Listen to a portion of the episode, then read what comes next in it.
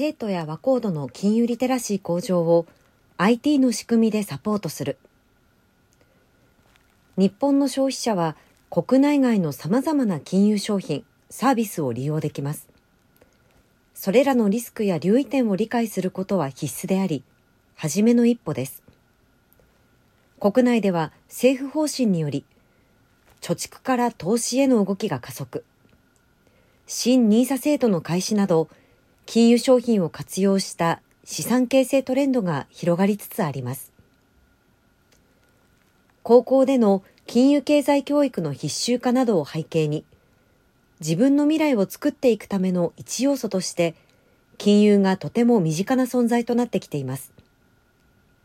他方、日本のキャッシュレス市場規模は90兆円。その決済比率は右肩上がりで、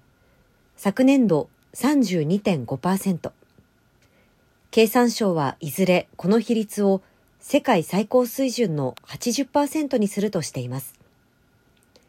高校生においても、すでにキャッシュレス併用の割合は40.6%だとのことです。日鉄ソリューションは今月15日、中高生をはじめとした若年層ユーザーの金融リテラシー向上を支援するサービスを開始しました。同ユーザーが普段使いする IT プラットフォーマーのキャッシュレス決済アプリにおける決済履歴情報などをもとに、行動特性を分析、可視化し、特性タイプを診断。最適な金融商品、金融教育コンテンツを提示します。この新サービスは、一人一人の個性に合わせた最適な金融リテラシーを身につける機会を提供します。従来の購買、検索履歴のみにとどまらず、ユーザーの特性タイプを消費、貯蓄、投資といった金融に関わる行動の履歴情報をもとに診断することにより、新しくユニークな価値提供を実現します。若年層など未来世代への貢献を果たす新たな事業の構築を目指し、